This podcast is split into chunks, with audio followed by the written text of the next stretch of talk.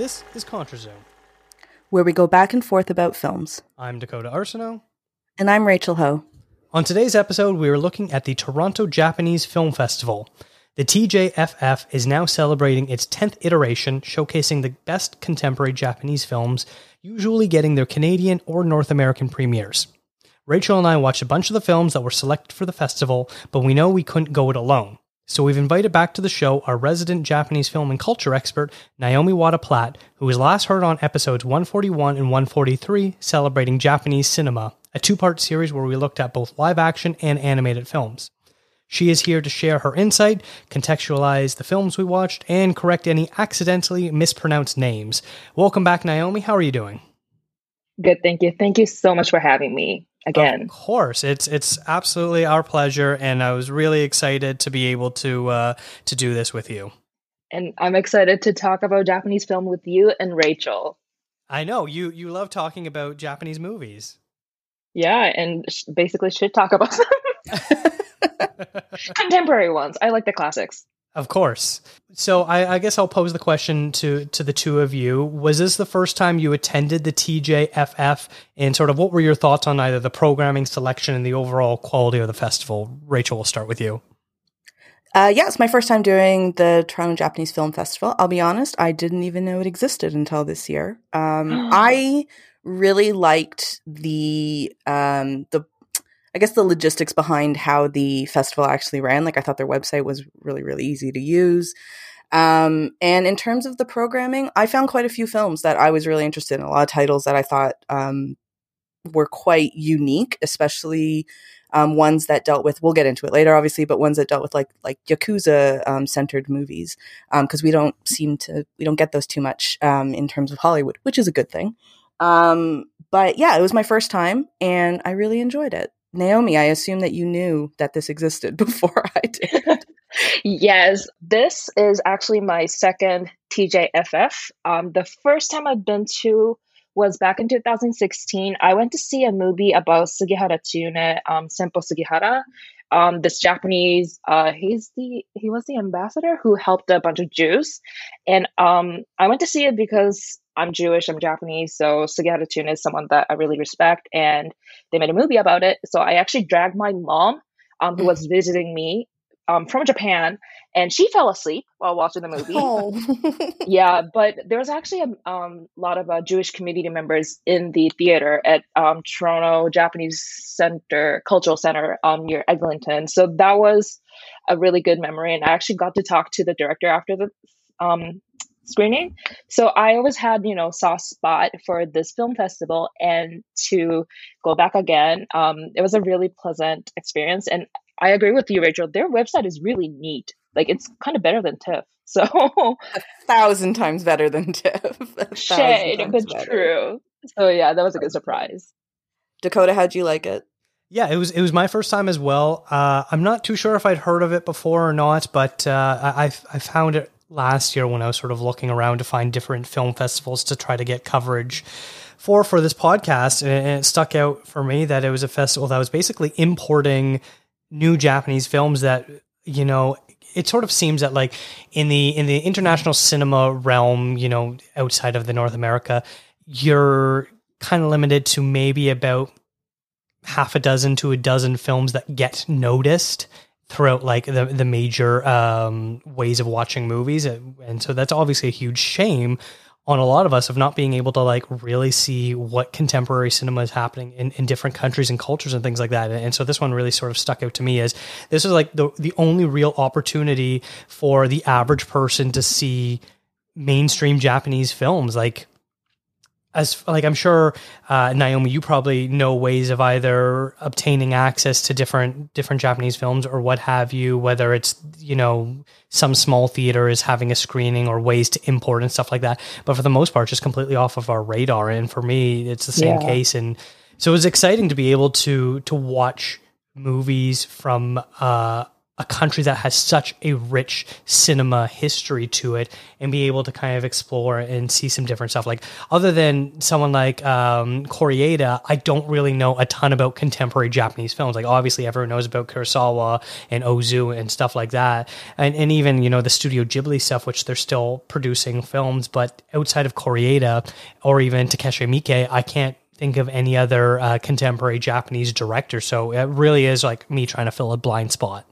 And I think it's quite good too, in terms of like, there's obviously a ton of movies that will come out in Japan, and having a festival like this, it's nice because they kind of curate it down to a handful of films that, so you can focus it a little bit more. Whereas if you just thought, I want to watch like a contemporary Japanese movie, there's just so many out there that it's going to be a bit overwhelming. So that's why I think film festivals are great in that sense of being able to like hone in on things that at least TJFF thought was worthy of including into their programming. So, you know, that kind of helps a bit with the work. And then maybe you find a couple actors that you're really interested in or directors, and then you kind of go out and branch out that way. So it's a great starting point for, I think, for anybody who just wants to get into Japanese film or, you know, any other film festival as well. Mm-hmm. And I think overall, I was very impressed with like the actual quality of all the films. Like I didn't like all of them, but that's sort of besides the point, where sometimes you can attend a film festival and a lot of the films will seem very, to put it nicely, I guess, student film-like, where the production value isn't very high and all that sort of stuff. And even the movies I didn't care for, you can't deny that they were very polished films in terms of the quality of, you know, post-production and sound editing and color grading and all that sort of stuff, where, you know, you sort of come to expect with mainstream cinema. And so I really appreciate that. And I'll echo both of your sentiments of the website was absolutely terrific. I loved how one, either everything was like in one row, you can find it there, or then they kind of broke it down by genre, you know, whether it was by drama, by comedy, family friendly, by women directors, documentary, that sort of stuff. So that way, if you wanted to kind of go in a different direction, you know exactly what avenue to take. Because yeah, that's the other thing. If I was to be like, hey, recommend me a contemporary Japanese film, Japanese is a language. It's not a genre. So, you know, what if I, you know, don't want, you know, a bloody Yakuza movie? What if I want something that I can laugh at, or, you know, something that's just like a light drama or what have you, a romance? So it's nice that they kind of broke it down by genre too. And it was such a clean portal, where I really have to commend them for that too. It's also a really good call for all the other film festivals to like step up their game. Specifically TIFF. I'm calling TIFF out right now. Yeah. They need to, like, for one of the largest film festivals in the world, they really need to get their website together and their ticketing process together, like the catalog together. Like, they just need to, they have the money for it. So I'm not sure. I was going to say. They have the resources. Right? Like, our money that we spend on the, you know, membership and the tickets, like, where are they going, TIFF? Hello? Honestly, yeah. Like, where does it go, actually? Let's not get into, like, nailing TIFF on this. But I'm just saying that a lot of other film festivals, like Cinefest in Sudbury, like, they had a great website. And I know that they're not dealing with as many films or as much traffic as TIFF will. And I'm sure this film festival kind of falls under that same umbrella. But they still are able to create a great website for that is very user-friendly, with the resources that they have that can manage the traffic that they're expecting. And I don't see why TIFF can't do the same thing. All right. Well, I think we should talk about some of the movies. There was 3 films in particular that at least 2 of us saw, but we're going to start with the one that all 3 of us saw. And I don't know if this is the best one to start with, but it's the one we're going to start with. It's called School Meals Time Final Battle. And Naomi, please make sure you correct me if I do any incorrect pronunciations on names. It was directed by Ashinye Ayabi. 私は給食が好きだ。給食のために学校に来てると言っても過言ではない。しかしそんなことを生徒に悟られてはならない。そんな私に挑戦状を叩きつけた男神のゴール。So I'll give a very brief plot synopsis of this movie. It's basically a young man is a teacher at a middle school, where his favorite part of the day is the school lunches that they provide, and he talks about how he probably became a teacher for the free school lunches. And there's these gorgeous, beautiful Japanese lunches that just make your mouth water the whole time, and he's obsessed with eating them in the most perfect manner. But then somehow another student also loves lunches as much as he does, but he takes creative approaches to eating them. And then later on, throughout the movie, find out through budget cuts, they plan on eliminating the school meal plan. And so the teacher and the student, which have philosophical differences on how to eat their lunches, decide to basically try to work together to figure out how they can, if possible, reverse these budget cuts to keep the school lunches in the system. This is, I guess, for all intents and purposes, a young person's, young adults, children's, teen sort of film. It's a very light comedy drama with some very ridiculous antics that are involved. So I'm trying to keep that in mind when the fact that I didn't really care for it, that maybe I'm not the target audience. But I don't know, Rachel, I know you wrote about this one. I think you might be the most positive about the three of us, and maybe that's stretching it a little bit. So what were your thoughts on this film? All right, before you guys get into ripping apart this movie, I really liked it. I thought it's super silly. And like you said, it probably is meant for a younger audience, or just people like me who are not so young anymore. But we just kind of have it's a weird sense of humor. It's really silly. That's probably the best word that I can use to describe it. But there is something within the silliness that it just really connected with me. I really liked the idea of using the school lunches as kind of your grounding, your focal point, because especially from our perspective here in Canada, I don't know about you guys, but I didn't have school lunches growing up. That wasn't a thing, in schools. We brought our own lunches. We didn't have any, anything funded by our school board. So I don't know if that's how it is in, across the rest of Canada, but when I was growing up in Ontario, so I'd be 90s, early 2000s, we didn't have something like that. So for me, it was just the novelty of that as well. And I liked the kind of just the ridiculousness of it. And I think that it just spoke to me in a way that a lot of ridiculous movies speak to me. And I do think that there is actually a lot of heart in it, where the little boy he really believes in school lunches. He's really into creating them and making them into a way that is very different and the most optimal way to eat your school lunch. And that sounds really silly, but I like that creativity from this child. And then this part of the story too is he's running for student council, and with the whole backstory of the government shutting down, the funding for the school lunches, it just kind of spoke to me in a way of this kid is in middle school, going into what we would consider high school here in Canada. And it's his innocence, in a sense, is being taken away, because it's real world, real adult things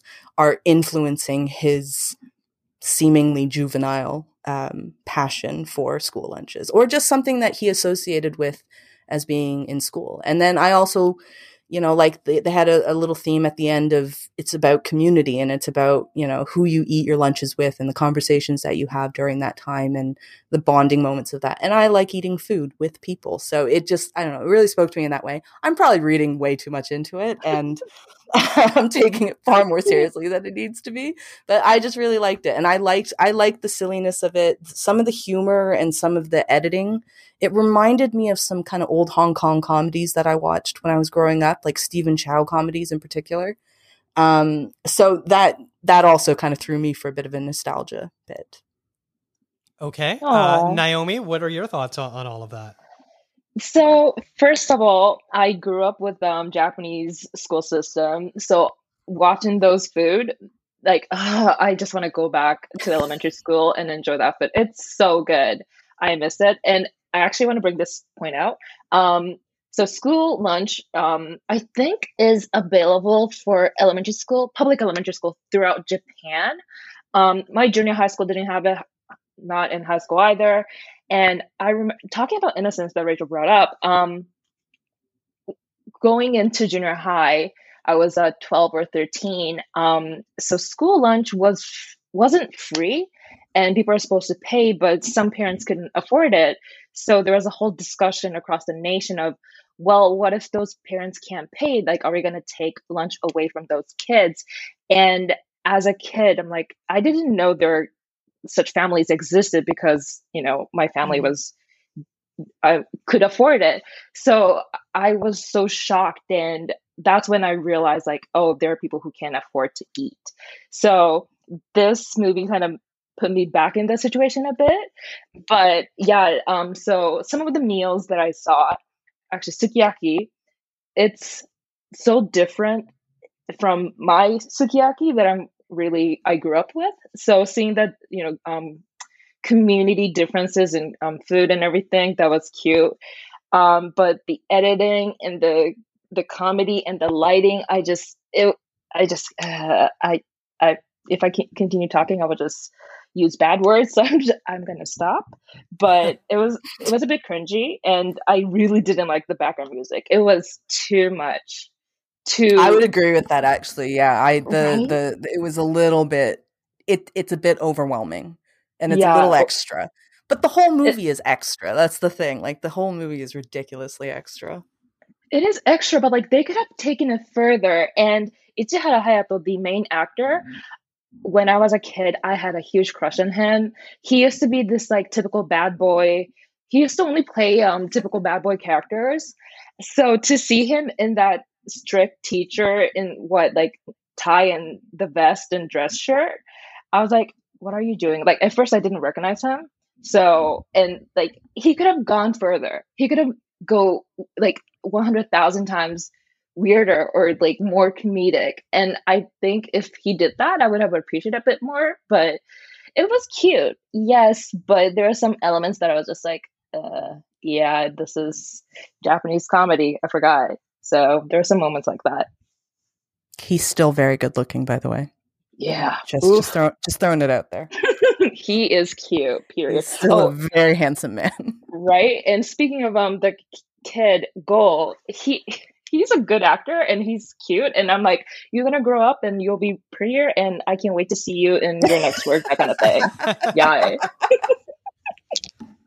So I think for me, I feel like I'm kind of landing on the same pages as Naomi as far as your thoughts on sort of the over-the-topness. I think a lot of this movie is you need to kind of be on the wavelength that the film is trying to do, or you're just not going to really like any of it, which is fine. There were parts of it I liked, but, you know, the music was a little over the top. The narration where he's kind of like doing that like quiet talk where he sounds like he's doing like an ASMR video. And then, so I think one of the things I had the biggest trouble with was the contrasting of the character, that he's such this rigid teacher. He's so strict, you know, he forces one kid who speaks out of line to go out in the hallway and hold buckets of water up in the air as a punishment. Corporal punishment, yep. Yeah, and then when like he's in the teacher's lounge, he's like getting mad at the teachers that you can't have an open-ended question, that sort of thing. And then you contrast that with when they're singing the school song that he's literally bouncing up and down in the chair so hard, swinging his arms around that he keeps hitting his hand on his desk every time he does it. Or like he jumps up on his desk on all fours and kicks his leg out like he's doing some sort of like yoga pose or something like that. And I'm like, this character does not mesh. These are two completely different characters, and they don't belong in the same world. And it was just like a little bit too much for me to kind of get on board with. So on that note, I want to pose a question to you guys. Do you think that him acting out like that, like the dancing in his chair and the, you know, the weird yoga-esque poses, do you think that was actually happening, or is that just something that's going on in his head, that he's doing it in his head, but in reality, he's just actually sitting there very proper? I thought about that, and I kind of, in my Letterboxd review, I kind of talked about that a little bit, where at first I was like, what's he doing? And then later on I was like, oh, maybe it's sort of all in his head and this is the way he sort of views himself. But if that was the case, I don't think the director did a good enough job of doing that, because I noticed the second time that he was singing the school song, there were quite a few students staring at him and watching him on the other side of the room, not the ones like directly in front of him, like the young boy, that sort of thing. But there were some students that were staring at him, and that sort of made me sort of break that sort of fourth wall illusion of, is this all in his head sort of thing? So I don't know if it was the director's intention to make it ambiguous. I don't think they really succeeded.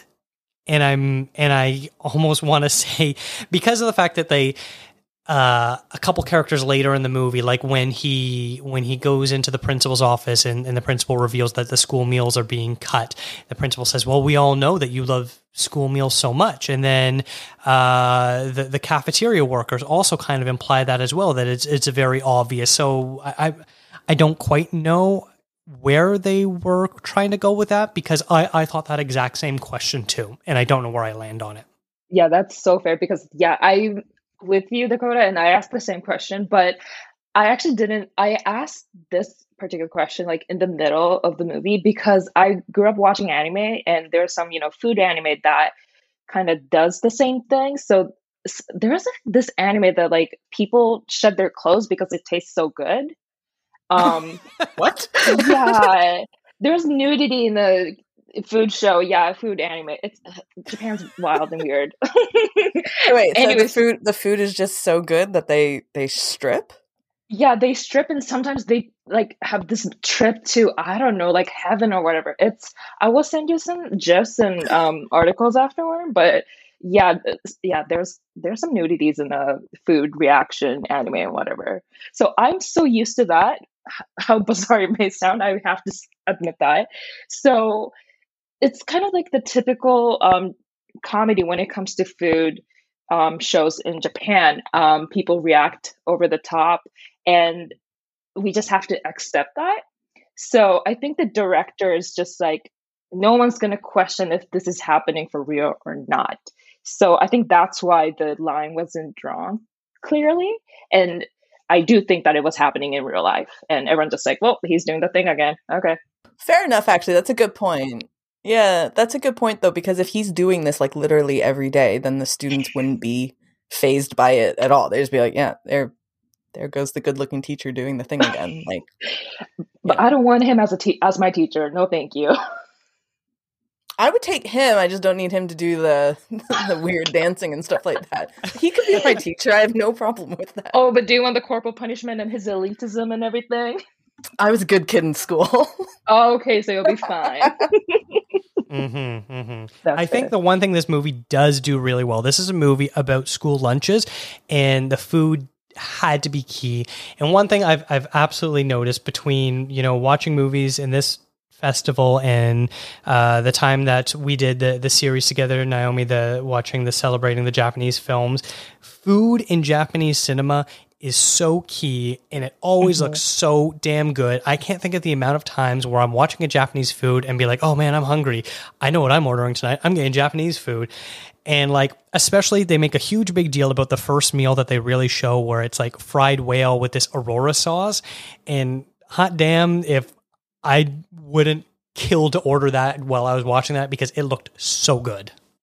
I know. I so wanted to book a flight back to Japan and just like sneak into elementary school and eat their food, steal their food, but I shouldn't be doing that. But no, seriously, Japanese school lunch, so good. I remember reading articles back in Japan saying like, apparently school lunches in North America is really shitty. Like they only give you apple and sandwiches, and here we have this, well-made food. And I felt bad for the students in North America. Yeah. What I actually wanted to say too was about the workers in the school lunches. I really liked that touch of kind of adding in, well, if, they might need to go get another job, and like how much pride they took in preparing the lunches and like coming up with different menus. I found that to be incredibly sweet. I may or may not have teared up because of that. Oh, I don't know what happened to me that day, but I was feeling very emotional for the ladies who were making the lunches, and now they were out of a job. And I was like, sometimes, again, this is me taking the movie far beyond what it probably was intended to. But when you think of, these budget cuts and things like that, it affects a lot of things, not just a student and a teacher who really like their school lunches, but like there's real people behind decisions like that. And I really liked how they took time to address that, because I thought it added a lot of emotion to a very, again, silly movie. No, it's true. Like we loved the ladies who made the school lunch.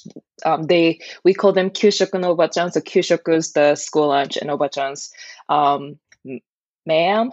So we always called them and we always said hi, and they were always so sweet. This film made me miss them a bit. I did interrupt. Sorry, Rachel.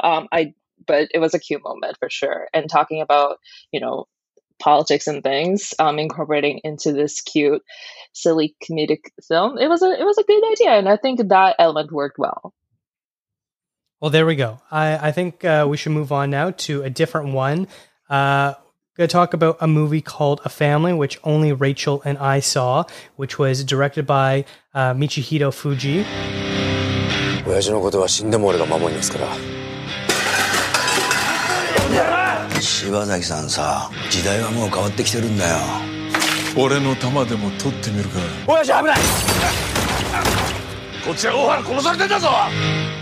And so this is the story of a Yakuza family that takes place over three chapters from 1999 to 2019, each in a 10-year span. And it's about a young man named Kenji who falls in with the local Yakuza gang and ends up working his way up.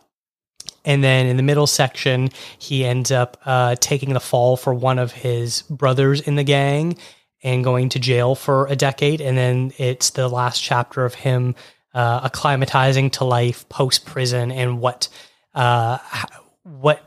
has changed for him in terms of what the gang has changed into and how laws in Japan have changed and all that sort of stuff. But it is sort of presented as sort of like a family drama done in the style of The Irishman, I guess would be the best way to kind of compare it.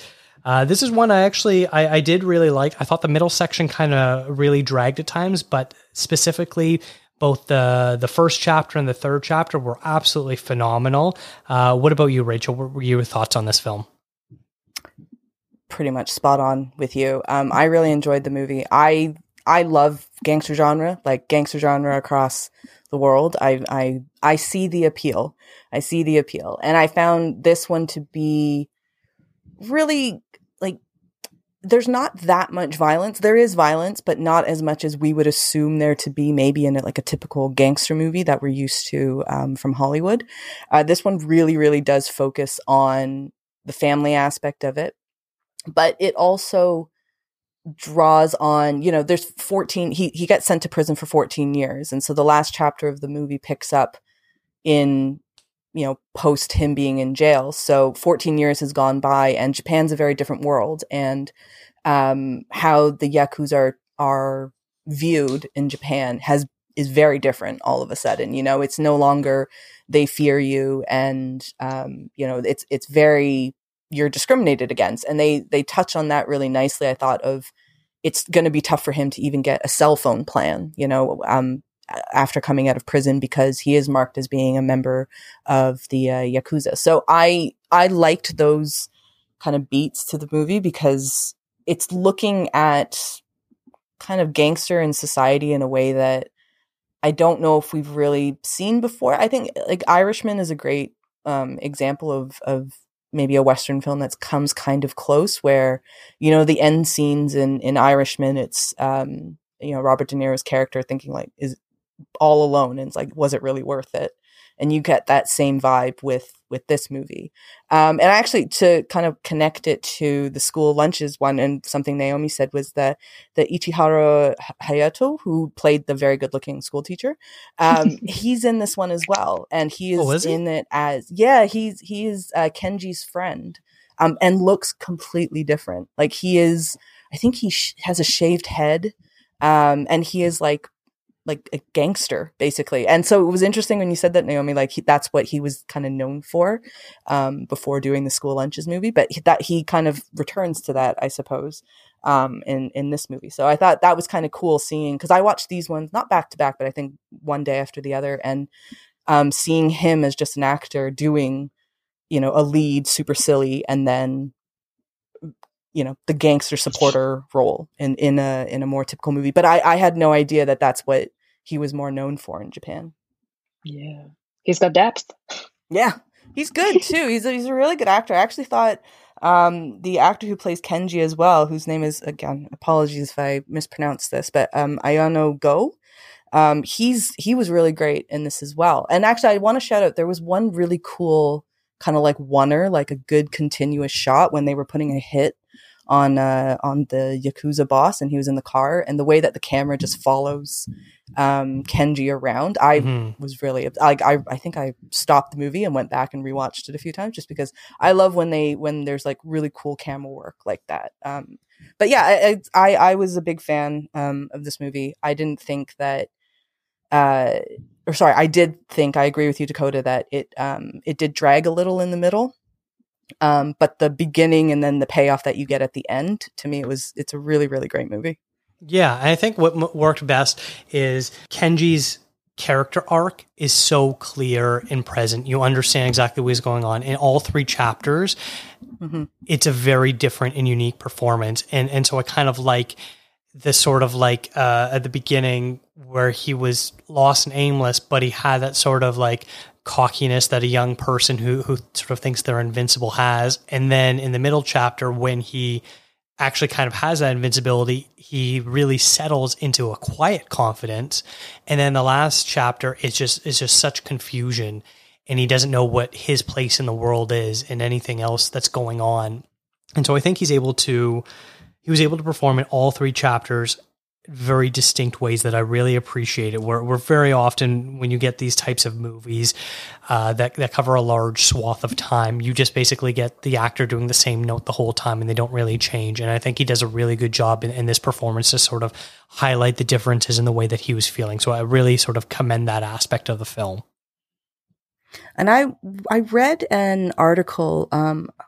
I wish I knew if it was, I'm not even going to guess which outlet it came from, but there was a review that was talking about this movie, about how some of the more classic Yakuza films from, say, the 60s and the 70s, and there's some, you know, some really classic ones, they were, you know, they kind of glamorized the Yakuza a little bit, but it was always a way of putting down the Yakuza. Like, it was never something that you would strive to be a member. Like, I kind of think in the West, sometimes we think being a gangster is kind of cool.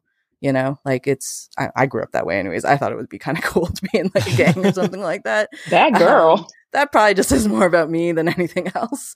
But they were talking about how in this movie, it's almost like the director missed the memo there, that like you're not supposed to paint Yakuza into a sympathetic role, which, I mean, you do kind of feel bad for him at the end of the movie, even though he's done terrible things and he's been a part of terrible things. But you do kind of feel bad for him, and you do feel a lot of compassion and empathy for the discrimination he faces. And so I thought that was interesting, like just in terms of context of Yakuza movies from, say, the 60s, 70s to present day. I thought it's an interesting change. And I mean, I don't know, Naomi, I don't know if you can speak to, you know, the perception of Yakuza movies or like Yakuza in general in Japan. But, I found that to be a really interesting point that individual wrote.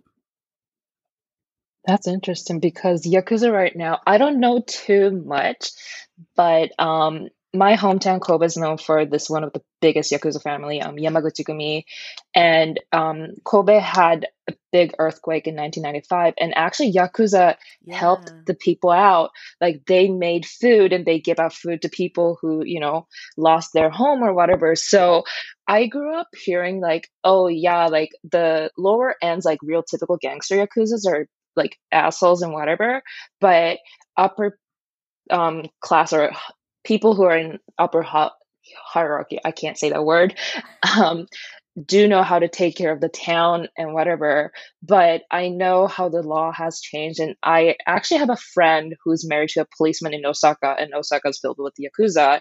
And he had to go into one of the Yakuza's home. And he's a sweetheart. He's a very calm, kind guy, but he had to intimidate them so hard that you can't tell the differences between actual Yakuzas and the police officers. Wow. And apparently, like, he was horrified and everything. So, but there's definitely still glamorization of Yakuza. There's a huge game franchise called Yakuza, Ryuga Gotoku in Japanese, that's still really popular. I'm actually a huge fan, which is about this Yakuza who's not really a Yakuza, but like grew up Yakuza and wants to be Yakuza. It's a whole new story, but it's a complicated story, and it depends on where you live, because in Kobe and Osaka, there's definitely kind perception, glamorization happening for Yakuza. So it's a tough thing to clarify. Mm-hmm. Yeah, that's something I think they do a really interesting job of showing in this film, at least, how most of society either is completely indifferent to it, or it's just about the worst thing in the world, where in the third chapter, you know, the woman he sort of starts to see from his youth ends up losing her job because of a few different things, but one of them being the fact that she's associating with an ex-Yakuza member, and it would bring shame upon the company for her to work there, sort of thing. And so she no longer works there. But then, you know, I've also heard stories about how, like, as a Canadian, I've got 2 tattoos on my wrist. I wouldn't be allowed in something like a bathhouse or something like that because of the affiliation of gang tattoos. Yeah, in this, there's like a scene of a guy with full Yakuza tattoos being in a bathhouse, sort of thing, which obviously means that bathhouse is okay with it, probably because they're paying for protection or whatever the situation would be. But yeah, it's just such an interesting dichotomy between what parts of society are okay with it and what parts of society are not. Can I actually bring one thing? Fun fact about Yakuza. Again, in Kobe, Yamaguchi-gumi family has the main house, and it was actually close to my high school. And my friend heard that, was it Halloween? Yeah, actually in Halloween, they give out candies to kids. So she was like, Naomi, do you want to go? And I was like, no, I don't want to get killed. But apparently, like, kids in that neighborhood dress up and went to this house of the biggest Yakuza family in Japan and got candies from those Yakuza members. And it's a huge thing, apparently. Are they like the full chocolate bar family? I was going to say, Dakota, like, this is going to be the house on the block that gives the best candy, like the high-end candy. They're not giving out apples and toothbrushes. No. These guys are doing like the good stuff. That's amazing. Yeah. That's so interesting, though. I wonder if they do that because of, like, it's like a PR stunt in a way. You know what I mean? Like, they're just trying to not face that discrimination and to be able to live within the society however they can, basically, you know. I thought that's really interesting, though. Yeah. I almost sort of equate it with, like, hearing stories about, like, people like Pablo Escobar back, you know, in Colombia. Yeah. Oh, yeah. You know, giving money and supporting all the local programs and meal programs and all that sort of stuff, giving out gifts and free money. One, because, you know, goodwill in your community is good, but then the flip side is, like, when the cops come up and they're like, hey, did you see anything? And they're all like, nope, didn't see anything. Yeah. Mm-hmm. 100%. And like what Naomi was saying about the Yamaguchi-gumi, from what I read in the news too, they reacted quicker in terms of the relief efforts for, like, the hurricane than the Japanese government did. Huh. So the Japanese government wasn't even doing anything yet, and yet the local Yakuza was the one that was actually making a difference in the neighborhood. Yeah. I actually have this guy from my neighborhood back in elementary school. He was so nice to me. I loved him.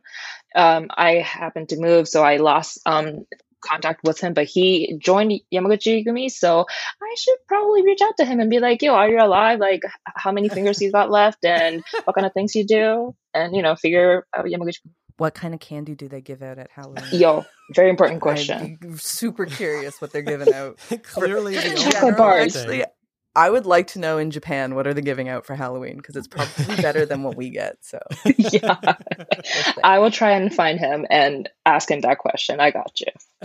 Halloween question first, and then how are the you? Rest, yeah. How are you is after. That's a far second. That's a far second. All right, so we're going to talk about the next movie, which is one called Hope. This is one that I did not see. So, Rachel, if you want to kind of give a brief plot description, and then you and Naomi could talk about it a little bit. 幸せな毎日がずっと続くと信じていた。出かけるの？ちょっと。息子さん今どこで何をしてると思う？ Sure.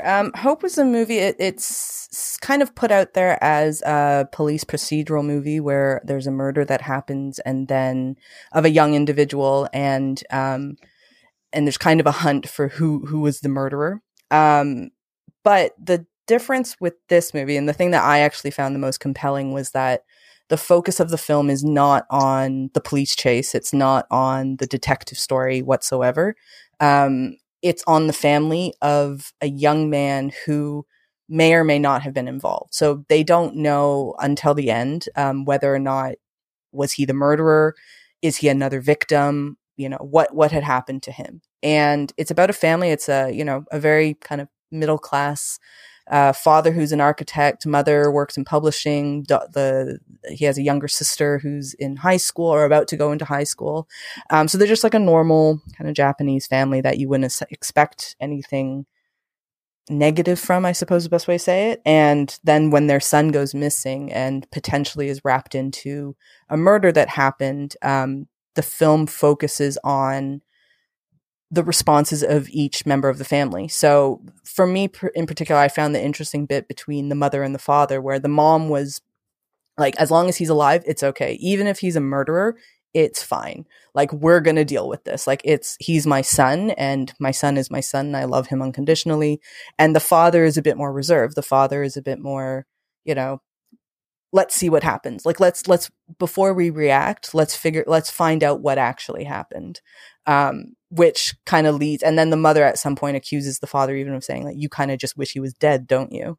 So I really enjoyed the movie. I thought it was an interest. I love a police procedural, by the way. I'm a huge fan of detective stories, books, movies, TV shows, all that stuff. I love those things.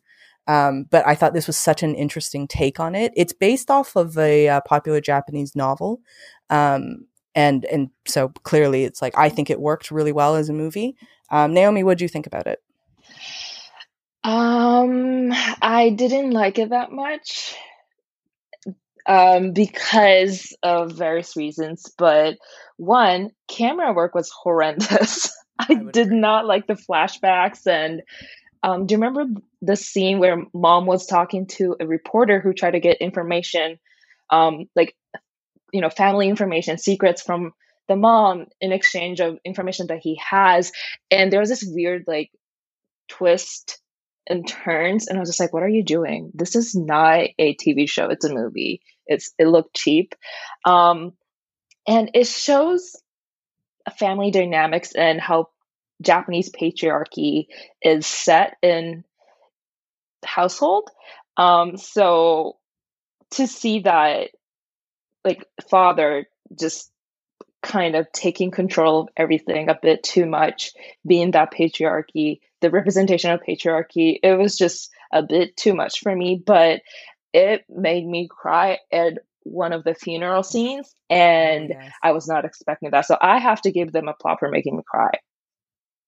It's a very emotional movie that I think, like, I think any, even if your family didn't go through something like that, which I would think the majority of families haven't gone through something like that. Like, you know, whenever there's a family trauma or situation that you have to deal with, like seeing how a mom and a dad can break down because of something to do with their kids, I think that that's very emotionally affecting, which is probably why you cried. I got pretty emotional about that one too. Although I think the lunch ladies in the School Meals one, that made me more upset. We love the lunch ladies. Don't know why. But no, in this one, I think in terms of the camera work, actually, I'm going to defend them on one thing. I agree with you about kind of the cheap, like, back and forth. Like, I know exactly what you're talking about. And also I want to say that whole subplot with the tabloid journalist, I was not having that. I was like, this is useless. And I know, you know, I think he's supposed, I get what his purpose is because he's driving the plot forward in many ways, but I wasn't really about that one. But I did like, in terms of the camera work, I really liked how warm the movie was. And this is simply in contrast to what typical police procedures are, which is really cold. You know, they use like a cold color palette because that's the color palettes usually of like a prison or a police station. Like, it's usually blues and greens and whites. But this movie, they flood it with like tons of oranges and reds and stuff like that. And not to say that you should like a movie because of like cinematography, but I'm just saying it was something that, like, it stuck out to me as something that I personally really took from this movie, and I really liked it.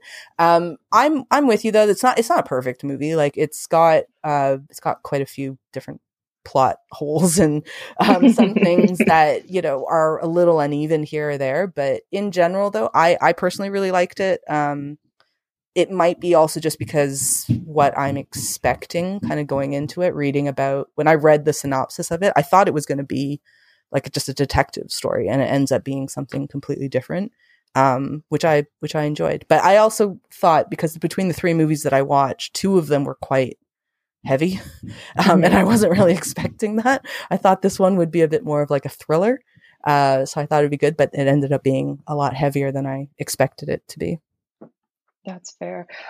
While watching it, this movie actually reminded me of American Sign, because mostly the setting is in the house, or like they don't go out too far, right? It's like they revisit the scene, so you get familiar with the scenes and you see the family conflict and dynamics. But I liked American Son a bit too much, so just like, this does not hold candles. Is that the saying?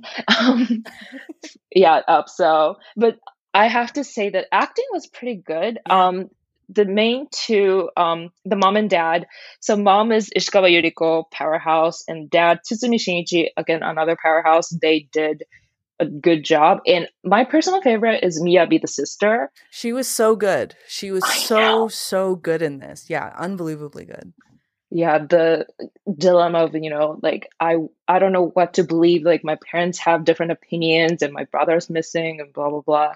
And yeah, she's that good girl who's trying to get into a good high school and she wants to have a future. And that seems like it's being taken away from her because of her brother's action and how the society is reacting to it, right? So I understand her frustration, and the actor did an amazing job portraying it. Yeah, and she really does well of the kind of the very stereotypical, you're the daughter, the younger daughter of a family with an older brother, and in like a lot of Asian families. I'm saying this as a younger sister with an older brother in an Asian family. Like, some of the times we feel a little ignored. We feel like growing up, you kind of feel like there is a preference to your brother, because I think like it's so ingrained in particularly East Asian culture, but I think in a lot of cultures around the world, like the son is the one, he carries on the family name. And I mean, and like kind of even going further than that, like long time ago, they were like the laborers and you were just, there to be sold to another family as like a wife. Like, so the dynamic between sibling, not to say that my family thought that about me, by the way, they didn't try to sell me off or anything like that, but it's just like, it's one of these things that's traditionally it's so ingrained in East Asian culture that, the eldest son in the family carries a lot of weight. Even if they're a screw up, like the son is in this one, he, he's not, he appears to be a screw up. I should say that he isn't a screw up, but he appears to be a screw up. And even as a screw up, they end up taking most of the focus. And so I thought, you're right. The actress who played the younger sister, she was so good. Like she kind of like hit the nail on the head, like perfectly, of someone who obviously cares about what's going on with her brother, but she also has her own life. And she's kind of like, I'm sick and tired of my brother always stealing my shine from me. But I thought that's a good point to like bring her up, because I thought she was amazing in that as well. Yeah, and to see like, so the family's in the spotlight because the reporters and the police and the surrounding communities and the business partner and everyone's like, did your son do this or not? Is your son involved or not? And they get their house egged, and they get surrounded by reporters all the time. So like, I know the mentality, the mob mentality, and the internet plays a small part in this, saying like, yo, like this person's doing this, like, oh, there's this new information, like these people are dead, like this family is horrible, blah, blah, blah. So it was really grounding in that sense. It was really real. And I felt bad for the family. And I think that part, the emotional portrayal of having sympathy for the family, I think the film did a good job. Completely agree with that. Yeah, for sure. And I think, I mean, even A Family, we didn't really talk about that, but just bring it back to that. They have a moment of talking about social media. I think it was Facebook in particular that they're using that. And sometimes it can be a little distracting with movies trying to add in social media or internet elements in general. Not every movie is able to do it well, but I think in Hope, they translate it well, because it would be almost unrealistic if you set it in contemporary times and don't include some form of social media, and it's tough to portray on screen without it being very distracting, but I actually thought they did a pretty good job on this one. Awesome. Yeah, I kind of wish I had time to see that one. I was trying to watch a bunch of them, and that one seemed interesting, but there's ones that kind of sound a little bit more interesting, and one that I regretted watching afterwards and not watching Hope. But that's besides the point. I do want to talk about one called Under the Open Sky, which is directed by Nishikawa Miwa. 相手にしない方がいいんじゃないですか。放送に耐えられる対象じゃないですよ。下町で暮らす優しくてまっすぐすぎるこの男、三上。実は人生の大半を刑務所で過ごした元殺人犯だった。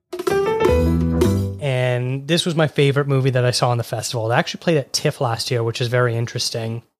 So kind of like A Family, where that movie sort of shows the entire life of a young man going through the Yakuza system and then going to jail and coming out the other side. This movie starts with a Yakuza member leaving jail. And so it's literally the entire story is him about trying to acclimatize back in society. And so he's a little bit older. The actor who plays him is, I really hope I say this correctly, Yakusho Koji, who is a very famous Japanese actor. A+ on the pronunciation. A+? Yep, you got it right. Oh, awesome. Great. Yeah. So we actually saw one of his movies, Rachel, when we talked about celebrating Asian cinema, which was Memoirs of a Geisha. He's in that. Mm-hmm. He's one of the older gentlemen that has like the heavy scarring on his face. Yeah. He's a very famous actor in Japan, though, isn't he? Yeah. Yeah, he's incredibly famous. Yeah. Yeah. Yeah.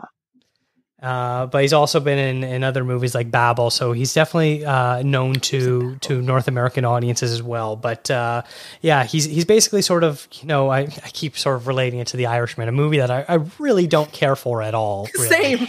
I didn't like it that much, but it is very applicable to some of these. Yeah, it's just such an easy reference point as far as like dealing with the rise and fall of being in a mob or a gang or something like that. And so Under the Blue Sky is very similar, where it's about this elderly man coming out of prison, and he really doesn't have any sort of marketable skills to get himself a job. And as kind of discussed in The Family, it's very difficult for people that are former Yakuza members to reintegrate into society. I think that's actually a very interesting sort of bigger conversation where, you know, most of us will look at Japan or different countries and be like, wow, you're so different from places like America. But then in some regards, like the way that ex-prisoners are treated, it seems very identical to America, and this idea of once you sort of commit a crime, you don't get sent to jail to rehabilitate, to get better. It's just there as punishment. And when you're out, we're not there to help you either as a society.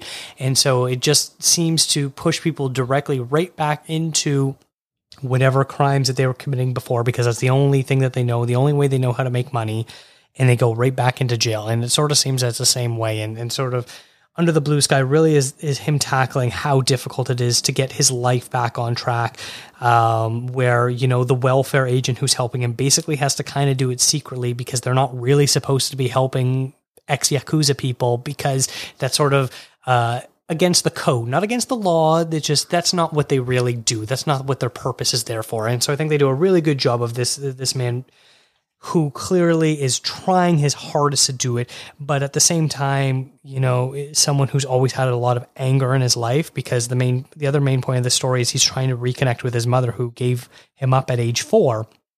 And so he's had this huge resentment to authority figures and any parental figures his entire life.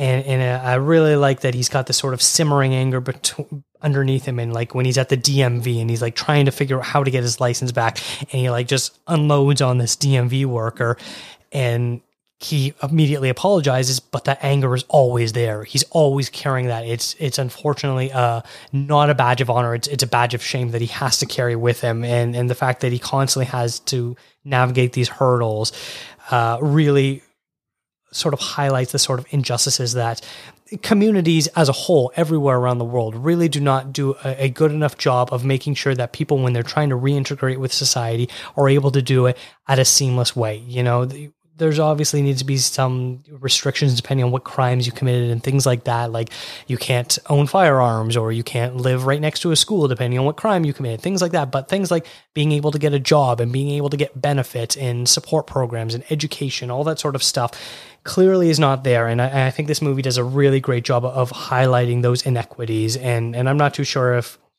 Naomi, you're also able to kind of speak about any sort of society issues in that regards or not.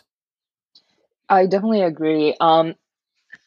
Prison system in Japan is, well, not just prison system. Like when you're incarcerated, you will be forever a criminal. There's no redemption. There's no saving. And it's really tough. Not even just for Yakuza, you know, anyone who got incarcerated. And unlike here, I don't think there are that many organizations who openly support or offer support to those who were incarcerated and want to go back to, you know, being a member of society. I think it's just Japan's like, well, you commit crime, you're no longer one of us, you're no longer a citizen. And that kind of goes to, that could be said to Yakuzas, right? Like you're no longer a group, this part of the society. You're no longer normal people, regular people. And that barrier cannot be easily broken there. So yeah, like now I think I need to watch this film like right after this because it's Yakusho Koji. He's amazing. And the topic sounds really interesting. Yeah, it was a really beautiful and delicate performance and one that got me emotional a few times throughout it, and it's got a very beautiful ending, and it's just such a nice, beautiful, poetic film. You know, like looking at different categories of the festival, and this one like sort of jumps out. You're like, oh, it's a Yakuza movie, and like, oh, cool, interesting, and like expecting, you know, your typical Martin Scorsese gang mob style movie, but it really wasn't. It really was a drama about one man trying to get his life back on track and figure out what his place in the world is, and that's something that I really appreciated. And there's at part some very funny moments as well, where he tries to like intimidate some people by like bringing back his old persona. And like, clearly this is a man that like has trouble walking. He's got really bad knees. He usually would not scare anyone, but as soon as, you know, you say like, oh, I'm ex Yakuza, that kind of like makes everyone sort of shake in their boots a little bit. I love that the two Yakuza movies that we saw, they weren't about the violent, like you said, like they're not a shoot 'em up kind of Scorsese kind of movie. Not to say I love those movies too, but I like that they focus more on kind of the mortality of the people who are committing these things, and you know, not to put compassion on people who do, you know, terrible things like that, but I think it's such a unique way of looking at the gangster, you know, from wherever in the world. Like I think it's a really cool way into the story, and in many ways, like if you want to look at film as something to like mold the younger generation, well, they can see like it's not all that it cracks up to be when you do watch a Martin Scorsese or like a John Woo movie. It's not always going to be the cool, you know, shoot 'em up assassin Chow Yun-fat kind of thing. But yeah, and one thing I actually want to say about The Prisoner, because that's actually a topic that I'm personally really interested in my life and in my career. It's you know, rights for prisoners. It's a very difficult thing somehow for societies to understand the concept of rehabilitation as opposed to punishment. You can look at countries within the Scandinavian part of the world. They're much better at it, and their like re-imprison rates, if you want to call it that, people who like commit crimes again and have to go back into the system is actually quite low, especially compared to other countries.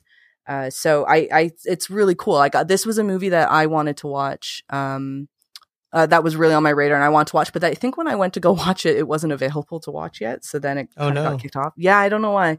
But then, yeah, things just got busy. But yeah, I'm definitely going to see if I can try to catch up with it maybe this weekend, because I think it's on tomorrow. Last day.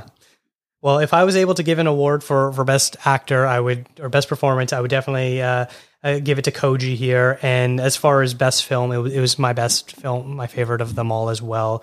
Naomi, I know you watched one other movie as well. I don't know if you want to briefly talk about the one that you did see. Yeah, so I watched a film called The Cornered Mouse Dreams of Cheese, Kyuso wa Cheese no Yume o Miru, directed by Isao Yukisada. It's actually a queer film. It's about this... It's about these two men. One is comfortable with his sexuality of being gay. I think he's gay. I don't think he's bi. And the other one who thought that he was heterosexual, but reuniting with the one. So Imagase is the gay one, and Otomo, he's the main character. Otomo thinks that he's heterosexual. He has only been in heterosexual relationships, but because he cheated on his wife, and Imagase actually is a PI and have the record of it, Imagase uses that as a leverage to kind of have a physical relationship with him, which itself is I'm not a fan of. You know, no means no. Consent is important. Don't blackmail no one. But Otomo kind of gets comfortable with the idea of being in a relationship, Imagase. And I love queer film, and in Japan, same-sex marriage is still not legal. There's still stigma against the LGBTQ plus community, especially the trans community. It's getting a bit better compared to when I was still there. So to see a queer film celebrated and loved in Japan, I know that this film did pretty well in Japan, and to see as a lineup, you know, at TJFF, I was so happy. So I was so excited. The film itself, I realized that I actually don't really care about romance, whether it's heterosexual or, you know, homosexual or whatever. So I was just like, okay, cool. And acting wasn't that great. Narita Ryo, who played Imagase, was okay, but everyone else was kind of stiff. Acting was not great. And lighting was that cheap Japanese, kind of not necessarily low budget, but obviously films don't have big budget kind of lighting that I always have an issue with.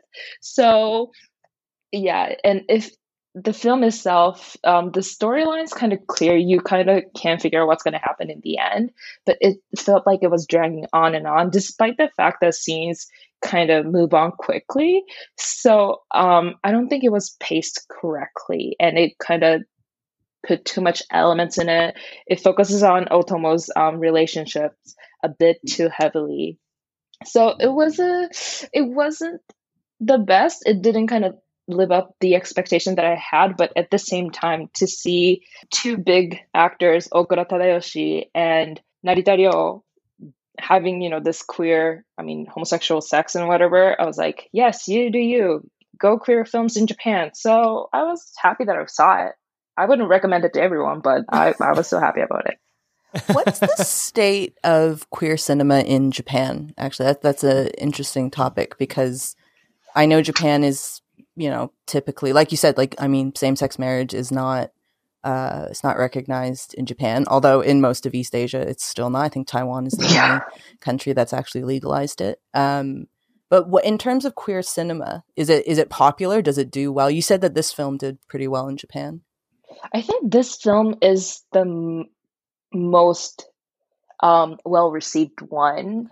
I can't actually really think of queer films. In the recent years, it's happening. I think there's a Netflix original called Kanojo or Anoko wa Kizoku. I forgot which one was it, but it's about lesbians.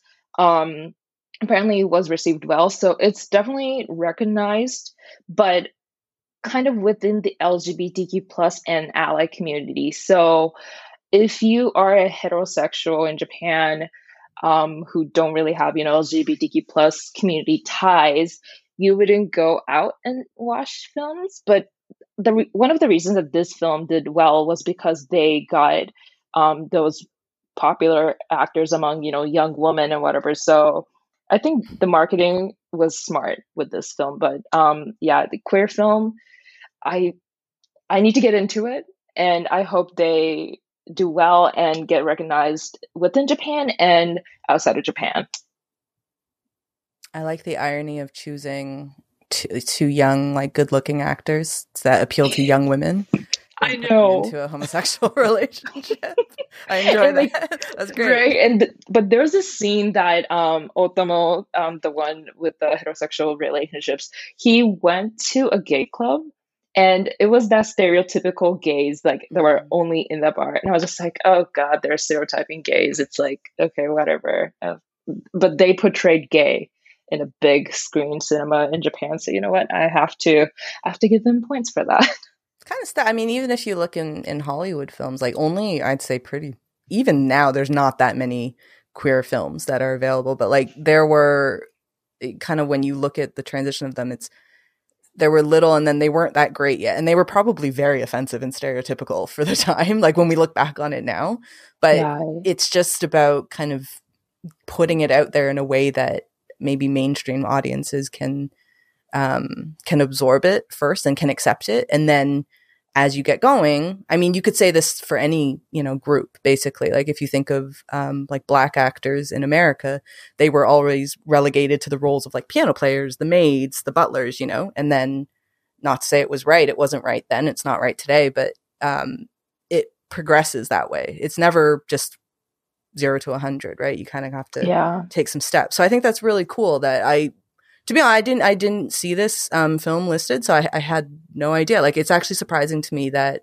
there is queer cinema in Japan, just because Japan has a reputation for being quite a conservative culture. Which is weird, because kabuki and like other major things, like, they kind of relied on queer people, and queer, like, homosexuality was widely accepted, like, way back, like, around 1600s, and with the arrival of Christianity, they were like, oh, homosexuality, bad, woohoo. So it's the irony. But yeah, I really hope that queer films get more recognition and popularity in Japan. I genuinely wish them luck, and I want to support them.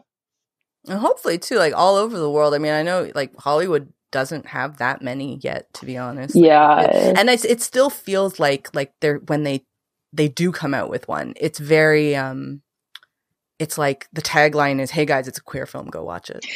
Like, as opposed to hey, like, this is a really, beautiful movie about a relationship, or a really sad movie about a relationship, like, it's more of, guys, like, it's a queer movie. Like, we did something, so go watch it. So it'd be nice all around the world if they could just kind of normalize every type of relationship, really. That's why I really like Deadpool 2. Like, Deadpool 2 was not about queer film, but they just incorporated queer couple, like lesbian couples. And they were just like, here, like, they're just a couple. Deal with it, kind of thing. I like that attitude. So that's the hope, I feel like. I know we're getting a bit off track of 2JFF now, but like, I feel like that's kind of the hope of all different, like, traditionally underrepresented groups being in movies. It's like, it doesn't, like, I'm going to go really off the track now, Dakota, but we're going to talk about Soul. I remember seeing some people talk about Soul and how they were upset that the main character, like Jamie Foxx's character, his blackness wasn't played up more. This is a really intense Reddit discussion that I had. And I was reading it. Reddit. I know. And me and like a bunch of other people were like, look, like, sometimes ethnic people, we don't want our ethnicity to be the story. Like, that's not necessarily how it is. Like, the character will be Black, will be Asian, will be gay, just because that's what the character is. You don't need to play up, certain traits and things like that. So I think it's cool. The more that we get more of those stories on TV and movies, the more that they can just be normal. And like you said, like, they just exist, like in Deadpool 2. It doesn't need to be a ticket sale. Like, it doesn't need to be something to drive you to, like, a clickbait kind of ticket. Yeah. Like, hey guys, go check that one out. For sure. Hopefully we will reach that stage soon. Well, this is why I was so excited about having Naomi on with Rachel, because I've had both of you on a bunch of times, but you've never been on at the same time. But that was like some terrific conversation. I'm so happy I got to listen to you two both talk. We could do this for hours, Dakota. Yeah. We could just keep talking. Rachel, I know you can. I can keep a conversation going for ages. It's great. Yeah. Now, before we start bringing up any more obscure films that have nothing else to do with the festival, I think we'll try to wrap it up a little bit here. If we have any parting thoughts, I think I have a parting question for you, Naomi, is going back to kind of the quality of the festival, what have you.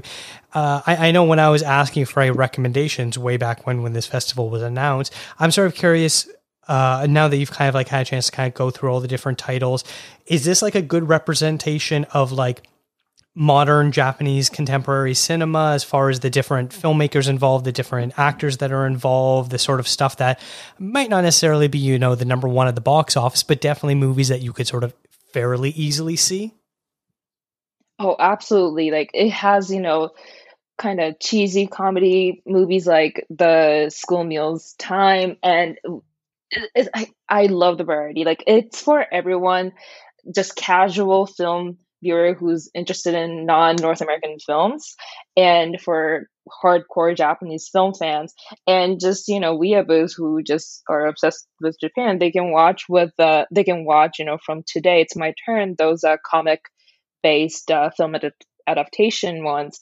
So I really do think that the selection is fantastic. They do a great representation of Japanese cinema and its, you know, industry as a whole. So I really need to give TJFF a huge thumbs up. Like I'm giving thumbs up right now towards the head office's direction.